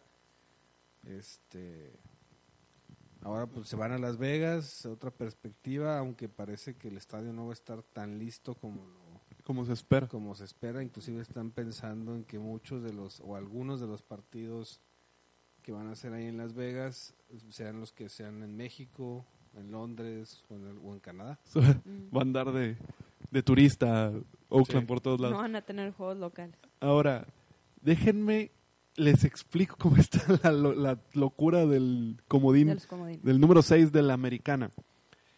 Están compitiendo por el último boleto a playoff Pittsburgh, Tennessee y los Raiders de Oakland. ¿Qué necesita Pittsburgh? Ganarle a Baltimore y que Tennessee pierda con Houston. Así tal cual. ¿Qué necesita Tennessee? Ganar. Y no importa nada más. Si gana Tennessee, si ellos con la victoria están dentro, no importa lo que haga Pittsburgh, no importa, no importa lo que haga nadie. ¿Qué necesita? Oakland. Muy bien. Oakland necesita ir a ganarle a Denver. Necesita que Baltimore le gane a Pittsburgh. Que Houston le gane a Tennessee. Y necesita sí o sí que Indianapolis le gane a Jacksonville. ¿Por qué necesita que Jackson, que Indianapolis gane? Estarían empatados todos con un récord de 8-8. Ujú. ¿sí? Pero si Indianapolis le ganara a Jacksonville y Tennessee eh, pierde por la diferencia de, de sus juegos en, en la división, estaría por encima eh, Indianapolis. Indianapolis que Tennessee. Entonces, en ese momento, digamos que se eliminaría Tennessee de los 4 de 8-8. Ya eh, en, una, en un triple empate entre Pittsburgh, Indianapolis y Riders, los Riders tienen esta cosa que se llama fortaleza de victorias de los rivales. ¿Qué quiere decir esto? Que Riders le ganó a equipos en suma, que en suma dan un mejor ranking de ganados perdidos que los que le ganó Indianapolis y los que le ganó Pittsburgh. Por eso pasaría Riders. Si Indianapolis pierde con Jacksonville, habría un triple empate de 8-8, pero Tennessee, por este mismo, de este porcentaje de, de- o fortaleza de victorias, o simplemente por el de la división o el de la conferencia, estaría arriba de los dos y pasaría a Tennessee sin ningún problema. Entonces, sí necesita Riders ganar, que pierda a todo el mundo y que gane Indianapolis para que Indianapolis saque a Tennessee. Mm. Así están las cosas con los criterios de desempate en la NFL. Y sacar seis en el Scraps. Prácticamente, que llueva el domingo y cosas así, ¿no? Sacar un doble cero en no sé en dónde. Kickoff, les, Kickoff fue el que les explicó, muchachos. No sé si lo entendieron, pero Sí, o sea, Fortaleza de yo sí lo entendí. Wow, o sea. Y es que tienen que tener este tipo de criterios de desempate porque puede pasar que haya cuatro equipos con 8-8. Sí, el, el- el problema es que en, es- en este punto se empatan muchos con lo- el, el récord de división, el récord de conferencia. Sí, sí, sí. Por eso llegan hasta este punto de fortaleza, de, victorias. Si llega a pasar, bueno, aquí está. Como... Sí, porque tampoco jugaron entre ellos. O sea, tampoco jugó Pittsburgh contra Tennessee o contra Indianapolis ni Riders. O sea, se llega hasta este punto, punto lejano. Bueno. Y cambiamos de partido, a menos que tengan una duda de esto, ¿No? que no creo. ¿No? No, ¿Entendido? dudas sí tenemos. Te creemos. Pero te creo, dijo. creo. Y ya. Estoy muy convencido y te creo. Si no, yo me metí y dije, ¿por qué diablos no está eliminado? Denle una beca a este muchacho. Digo, me puse a buscar, dije, ¿por qué no está eliminado Riders? Si yo ya lo tenía así con la E grande. Pues por eso. Eh, siguiente partido, Dallas en contra de Filadelfia. Y la pelea de gallos o de monos. Todos que por- nos quedamos de que cri, cri, cri, cri, la semana pasada. La pelea por el este, por la horrible y terrible división de la, La que nadie la quiere peor ganar. división de la. NFL, el este de la nacional. Parece que nadie quiere llegar a Nadie los quiere salir de playoffs ahí. ellos. Malísimos los dos. Filadelfia le ganó a Dallas como muchos creíamos al principio y ninguno de nosotros creyó la semana pasada. 17-9 Filadelfia Dallas. Dallas que venía de dar un gran partido con los Rams. Parecía que volvíamos a ver a un Dallas más o menos bueno. Va y pierde con un Filadelfia que había venido dando partidos bastante malos. Se cambian los papeles. La- las yardas, 311 totales de, de Dallas, 431 de Filadelfia. Eh, si bien a- todo el partido, todas las estadísticas están a favor de, de Filadelfia en este juego, Dallas dio un partido bastante mediocre. No es el mejor partido de Dak Prescott. 250 y- 255 yardas es todo. Sin anotaciones, intercepciones y estaba nada. lesionado del hombro o algo por el estilo. Ah, un tocadito si quieres. Por Eh. darle chance. Sí. Darle Eh, el beneficio de la duda. Sí, que Elliot no llega ni a las 50 yardas, se queda con 47 por tierra. Eh, Michael Gallup llega a 98 yardas. Eh, Amari Cooper perdido en el partido también. Y lo que hemos dicho siempre, si no está tu- en Dallas, forzosamente la columna vertebral en la ofensiva tiene que estar bien todos, porque te falta uno y termina perdiendo. Aquí te faltaron los tres. Todos. Sí. Del lado de, de Filadelfia, Carson Wentz, finalmente vemos un Carson Wentz más o menos eh, lo más cercano a lo que nosotros creemos que debería de ser este coreback seleccionado número 2 hace 3, 4 años. Este es el Carson Wentz que se supone debería de ser, 319 yardas, una anotación, corre por, para 22 yardas eh, también por tierra. Sanders, Miles Sanders, 79 yardas por tierra, una anotación. Y no mucho más que decir del partido. Estuvo un partido cerrado. Eh, Filadelfia dominó de principio a fin. Y pues, ¿qué decir de Dallas que todavía no está fuera? En este momento Filadelfia con un récord de 8-7, Dallas con uno de 7-8, está Filadelfia por encima y tiene ahorita el puesto número 4 de la, de la conferencia nacional. Pero si Filadelfia pierde el siguiente juego en la semana 17 y Dallas gana, se vuelven a pasar y Dallas estaría adentro. Ninguno de los dos equipos merece estar y ninguno de los dos equipos va a estar mucho tiempo porque les va a, ter- les va a terminar tocando o Seattle o probablemente San Francisco y, o, o Minnesota o el que Ujú. tú gustes y mandes, el que sea debería de ganarle Y a cualquiera de estos dos. digo, la, la- la injusticia de que pues van a ser campeones divisionales y van a recibir ese partido. Aparte, Así es. que no creo que sea como quiera una ventaja para ellos excesiva o cualquiera de estos equipos en la nacional que van a terminar ir- ir a- calificando. A lo, mejor, para Filadelfia yo, yo sí le pondré una, una pequeña ventaja ir a Filadelfia en un día de esos fríos y fríos llenos de, de, de nieve. agua o de nieve. Quién sabe qué pueda suceder en un partido así. Si le toca con Seattle, por ejemplo, pudiera pudiera ser una ventaja para Filadelfia, pero si le toca con Minnesota, No, no, Seattle, Seattle también, no, también Seattle está fríísimo también. También, Ah. también es horrible. Yo creo que pero en un partido ya así, todo eso- cualquier cosa puede suceder. o sea, A lo mejor por clima, a lo mejor un poco más ventaja si fuera si fuera San San Francisco, Francisco. probablemente un poco más de ventaja. buen punto. Perdón por mi geografía. Por, por- por- pero, pero, le- pero se digo, volteó el mapa de Estados final- Unidos. Al final, si van, a, si van a Dallas en un ambiente controlado, no creo que haya ningún problema para que Exactamente. Ahora, voten estos dos equipos, cualquiera que estos sean. y, y bueno, los dos equipos no van con sinodales demasiado potentes. Filadelfia le toca visitar a Gigantes y Dallas le toca recibir a Washington. Malas noticias para Filadelfia. Zach Ertz, su mejor receptor, fracturado una costilla, no va a estar en semana 17. Del lado de Dallas, pues yo creo que Jason Garrett ya debería de saber que hay que hacer maletas porque está fuera del equipo. Y nada más como comentario, eh, están pensando, o la- los rumores en, en Dallas es que ya sea Urban Maher o Lincoln Ridley serían los próximos, eh, un, alguno de los dos pudiera ser el próximo head coach de Dallas, ambos del colegial. Eh, Urban, Urban eh, Maher no está entrenando en este momento. Lincoln Ridley o Lincoln Ridley es el, el head coach de Oklahoma Sooners en este momento, que es- va a jugar contra LSU el sábado por la semifinal de la, de la NCAA.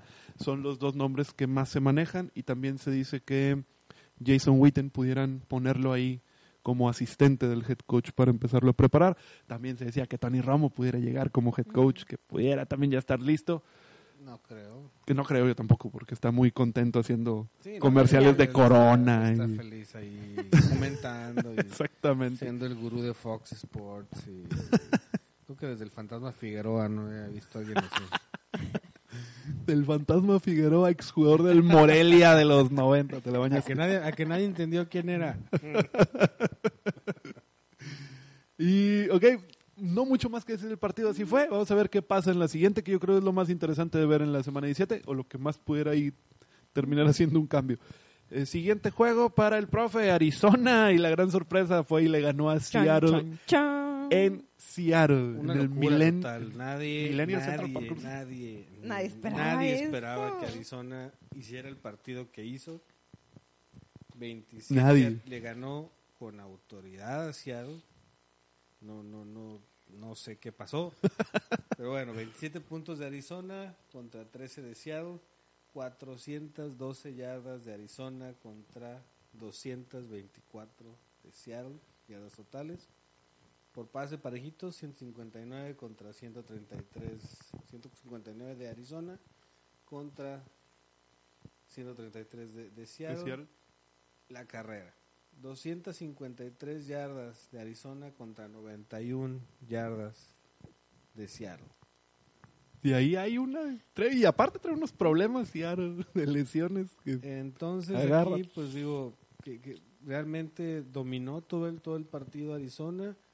No no no se vio al Russell Wilson. Digo Russell Wilson 16 de 31, 169 yardas, un solo touchdown. Del otro lado ahí se repartieron entre Kyler Murray y Brett Hundley. Entre los dos, de 15 de 27, 167 yardas, un touchdown. Aquí el que se llevó el partido fue Kenyan Drake. 24 acarreos, 166 yardas, dos touchdowns. que había que viene de un partido de cuatro touchdown eh, Kenyan Drake que no está aquí Marvin para echarle en la cara que yo le dije es un buen cambio el que agarró Arizona en Kenyan Drake pero ¿por qué si viene de Miami que Miami ahí está buen buen corredor Kenyan Drake. Inesperada totalmente la victoria de Arizona como dice. No, y, y es una totalmente fuera. Que, que, que, que nadie, nadie, no- nadie esperaba. Después de que San Francisco pierde y, y, y Seattle gana y que ya todos damos por sentado que todo digo, no iba a cambiar nada ahí. así es hasta la semana 17, que es donde se enfrentaban realmente Seattle y San Francisco. Se vuelve a voltear la tortilla aquí y pues van a esperar la 17, ¿no? A ver qué, qué pasa con estos dos. a ver cómo se van a acomodar eh, estos dos. Eh, Kyler Murray sale lesionado, no parece ser de gravedad, parece que va a estar en la semana 17, pero problemas de lesiones para Seattle, que tú mencionabas, prácticamente no tuvieron ataque por tierra. Habían perdido a Rashard Penny, la- me parece que la semana pasada lo perdían ya por el resto de la temporada, y Chris Carson, que era su, eh, su corredor titular, se lesiona en este partido fuera toda la temporada también. No tienen corredores en Seattle al punto que en este momento, o bueno, no sé si en este momento, pero al menos al día de hoy, Marshawn Lynch estaba haciendo pruebas físicas y médicas en Seattle para tenerlo para la semana 17 y la postemporada. Porque Seattle, vuelvo a repetir, sus dos corredores estaban ya están fuera descartados para lo que resta de, de juegos de esta temporada.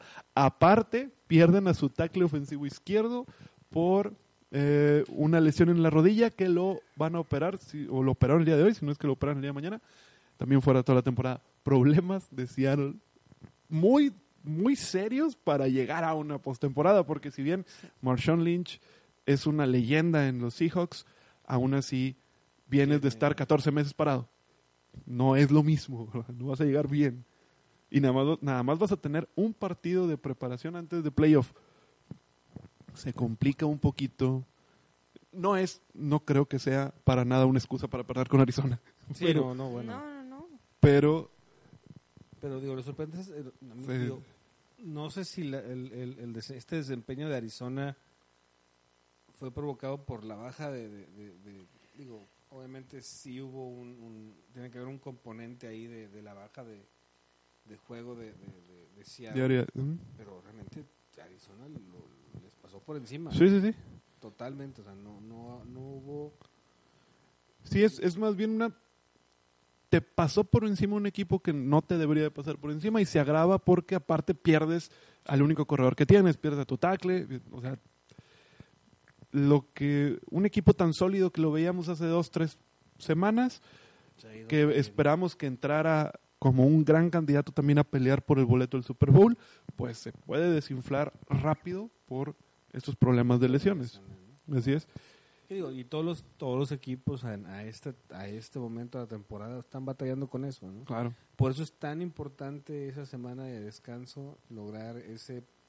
Tener ya tu tener- boleto. Tener tu boleto de descanso ya ahorita, como lo tiene Baltimore, que puede descansar tranquilamente medio A la mitad del equipo. y tener hasta dos semanas de descanso. Así es. ¿no? Sí es, exactamente.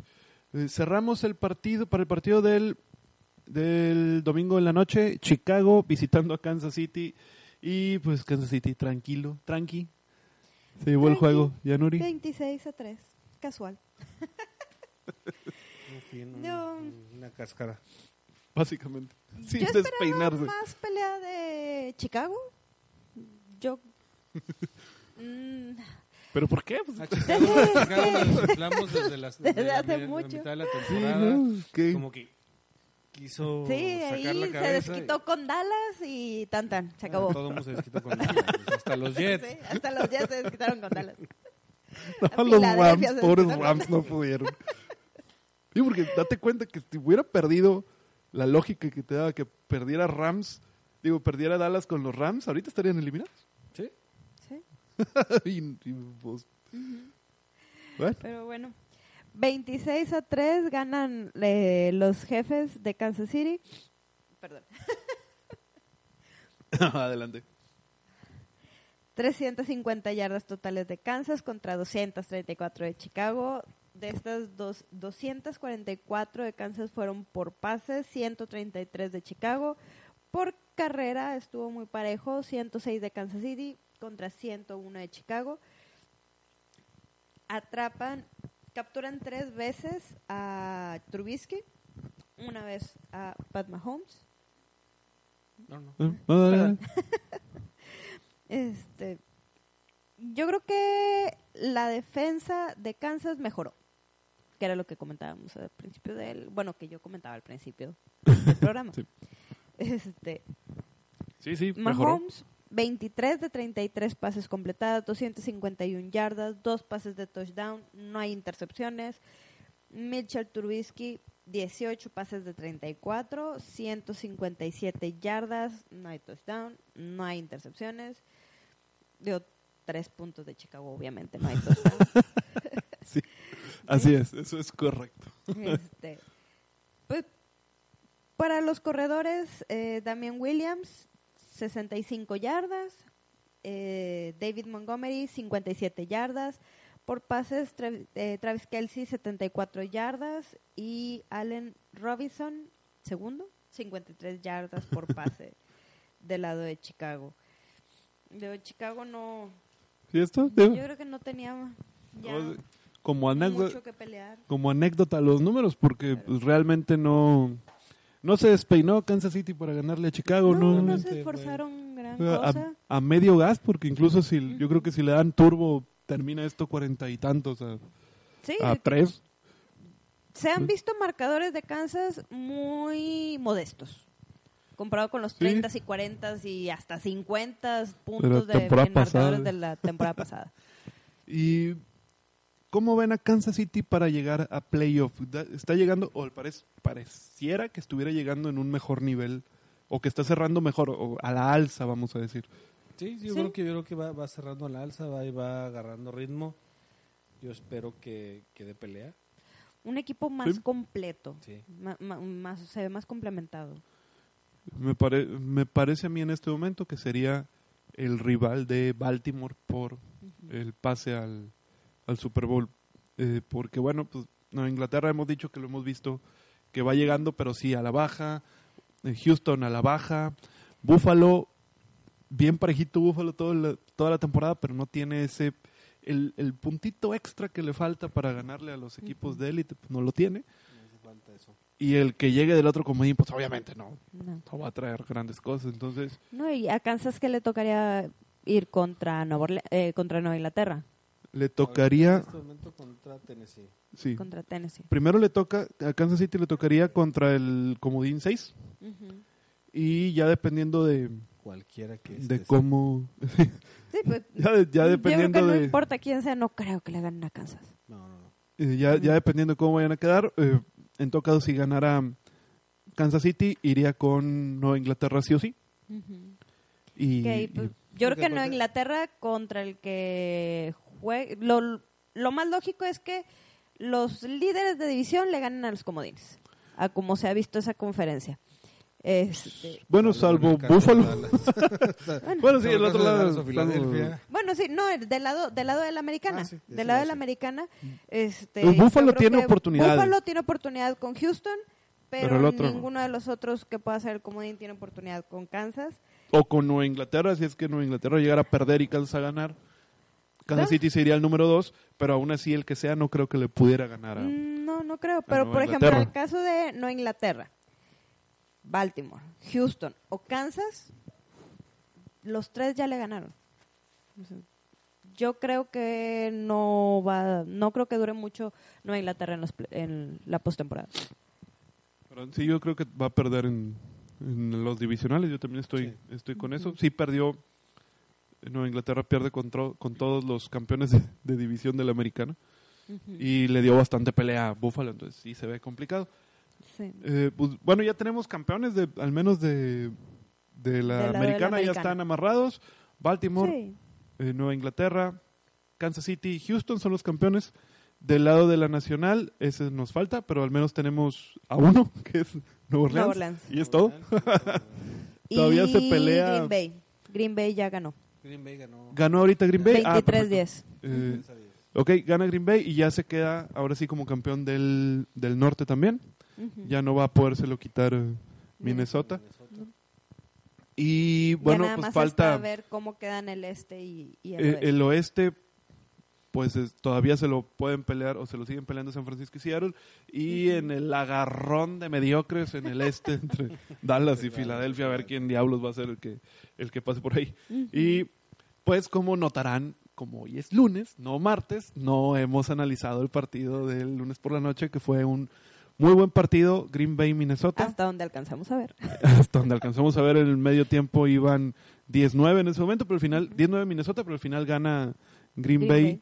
23 a 10. 23 a 10. Kirk Cousins sigue con esta con esta maldición de no ganar en, en prime time, en Sunday night o Monday night no gana Kirk Cousins desafortunadamente. Y pues Green Bay no había ganado en el nuevo estadio de Minnesota hasta ahorita, bien por ellos. Eh, aún así creo que Minnesota es un, un equipo muy fuerte, más fuerte de lo que al menos se dice ahí el marcador. Eh, terminamos la semana 16, vamos a nuestros pronósticos de la última semana de temporada regular de la NFL. Qué nervios. Si tuviéramos produ- producción, si tuviéramos un, un productor con que nos pudiera apoyar para poner las golondrinas, pues lo haríamos, pero no tenemos.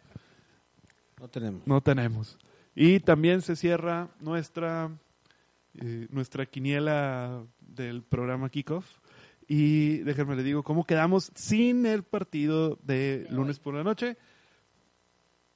Eh, profe, ocho aciertos. Sopas. Yanuri, Wendy Marvin y mi persona, 10 aciertos. Todos empatados. En los totales, Wendy hasta el fondo 104 aciertos, profe 110 y un triple empate arriba entre Marvin, Yanuri y yo, 114 puntos hasta el domingo. Falta que Falta pongamos el de ahí hoy el para de... desempatar. Sí, y yo me acuerdo que yo tenía Green Bay, así que pues, ahí Y yo tenía Minnesota. puntito más. Seguramente yo traía a Minnesota. Yo puse Minnesota. sí. Y ah, vamos a hablar de ahí la semana 17, solo partidos el domingo, ya no va a haber ni, ni jueves, ni sábado, ni lunes. Y empezamos con el eh, Jets contra Buffalo en Buffalo. ¿Quién creen que gana? Búfalo. Búfalo. Todos con Buffalo. Carolina en casa contra Nueva Orleans, pues sobra decirlo también. Nueva Orleans. Nueva Me Orleans. parece que ahí no hay ninguna bronca. Cleveland en Cincinnati.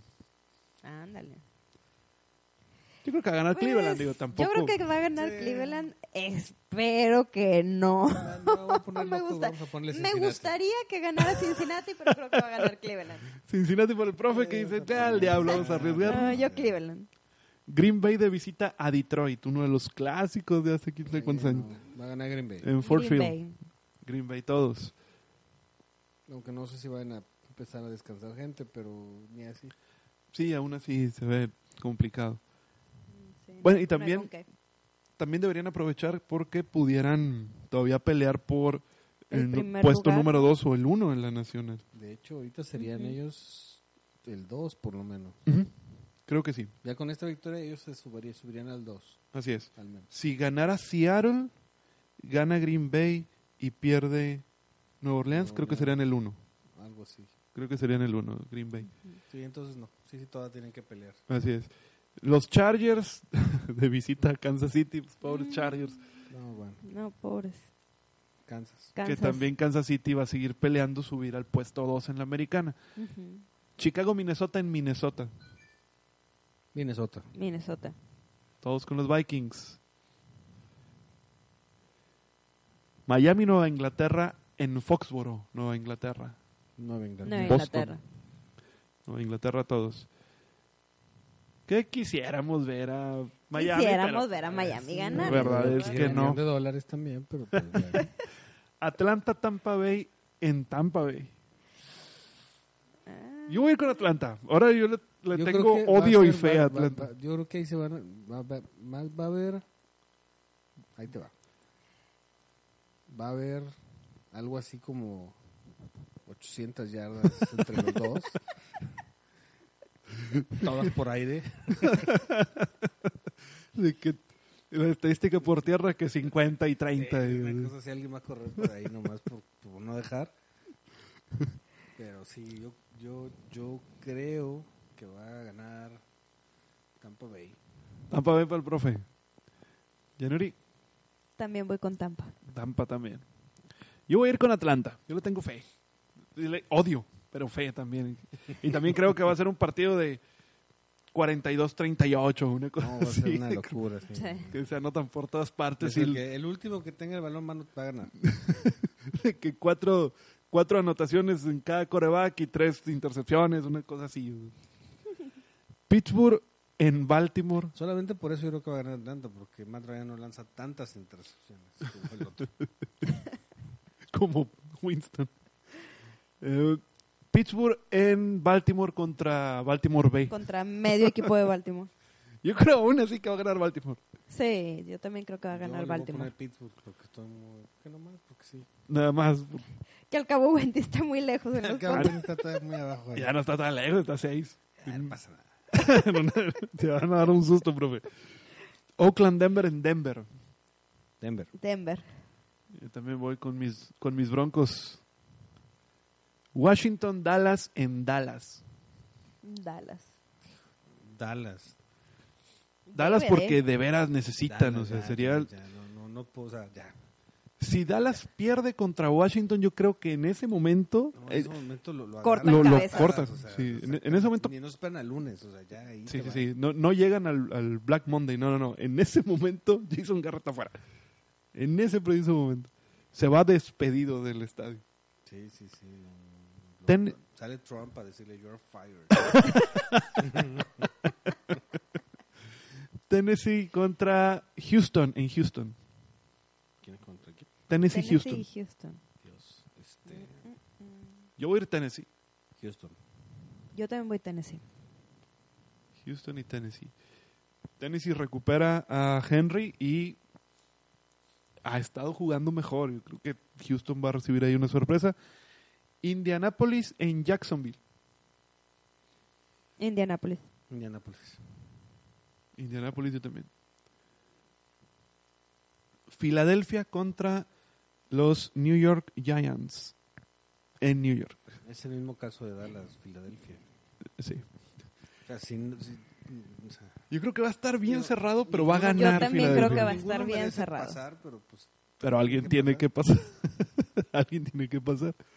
Pues yo creo que va a ser Filadelfia. Sí, Filadelfia. Filadelfia todos. Arizona contra los Rams en Los Ángeles. Los Rams. Rams.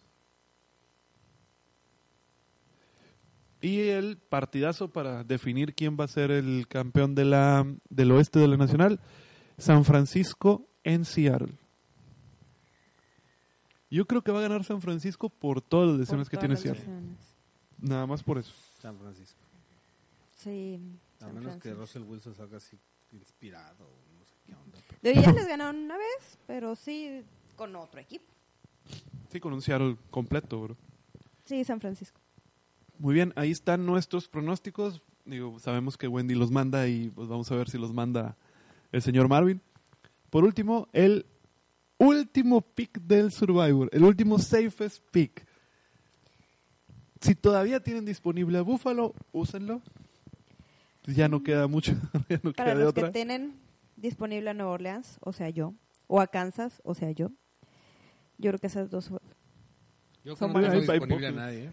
¿eh? Yo, yo tengo esos dos, así que yo estoy entre esos dos, a ver por, por cuál voy. Yo tengo a los Rams contra Arizona. Deben de ganar los Rams. ¿Serio? Deberían de ganar los Rams. Deberían. Así es, digo, el, el- cuidado con Baltimore, porque Baltimore va a descansar a muchos, aún así Tengo, tengo ahí Debería a ganar, pero- Pittsburgh, que tengo una esperancilla ahí por ahí con ellos, por, lo- por eso, porque van a descansar a todo el mundo. Pero es un long shot, o sea, aún así. Pero aún sí, así sí, sí. es Baltimore. Sí. sí. eh, Pero a Denver en, en- en contra de Oakland. sí, traten de, de- si tienen a Denver, Denver también es una buena opción. Traten de na- nada más de retirarse de partidos como el Tennessee Houston o como el San Francisco Seattle, que va a estar para cualquiera de los dos lados. Entendemos que difícilmente todavía van a tener a un Nueva Orleans disponible, a un Kansas City disponible, a un Dallas disponible, incluso es probable que ya no lo tengan, o Filadelfia. Eh, pero pues, si tienen a Rams, Rams es una buena opción. Si tienen a Buffalo, si es que tienen a Buffalo, Buffalo es una buena opción. Y párale de contar, porque pues si tienen a Cleveland, que Cleveland anduvo dando tumbos y a lo mejor la gente no le tuvo tanta confianza, pues ya, usen a Cleveland, va contra Cincinnati. Puede ser. Y Puede eso es ser. todo. Sí, porque no, no creo que tengan Nueva Inglaterra contra... No, no creo- no- no, Inglaterra es de los equipos que más rápido son Se seleccionados en los Survivor, entonces no creo que está disponible. Muy bien, Bueno, pues ¿qué, qué decirles, yo ya estoy muerto en el Survivor, así que Yo doy mi safest ahí, todavía sin, sin ganas. yo estoy ahí, pero me va ganando aquí el profe. Tú estás, ya no está ahí, pero pues desahuciada, Pero necesita, sí, necesita yo que mueran un ya no montón. voy a ganar. Que Y- todos mueran lleno. y el Yo profe... necesitaba que murieran esta semana no, no. para poder ganar. Y el profe tiene el, el criterio de desempate a favor sobre de todos. Entonces, si el profe no muere en la última semana, asegura primer lugar. Si muere, se asegura segundo. No está, no está tan mal, como quiera cobra. Como, como Como quiera cobras. Cobro menos, pero cobro. Yo necesito Pues bueno. que mueran muchos para quedar en tercer lugar. Pues bueno, terminamos, pues como siempre, arrastrando el cronómetro. Una hora Pero gracias por 45. escucharnos nuestras dos horas. Una hora 45, no, no, fue- fue menos. No, no, no, no pasamos tanto. Eh, vamos a despedirnos para no hacerlo más largo, profe. Muchas gracias, Adiós. feliz Navidad, pásensela bonito. Este, diviértanse, reviéntense, pero no en pedazos, por favor. Este, Que no sea contra un poste, por favor. Tranquilos, es época de, de compartir en familia.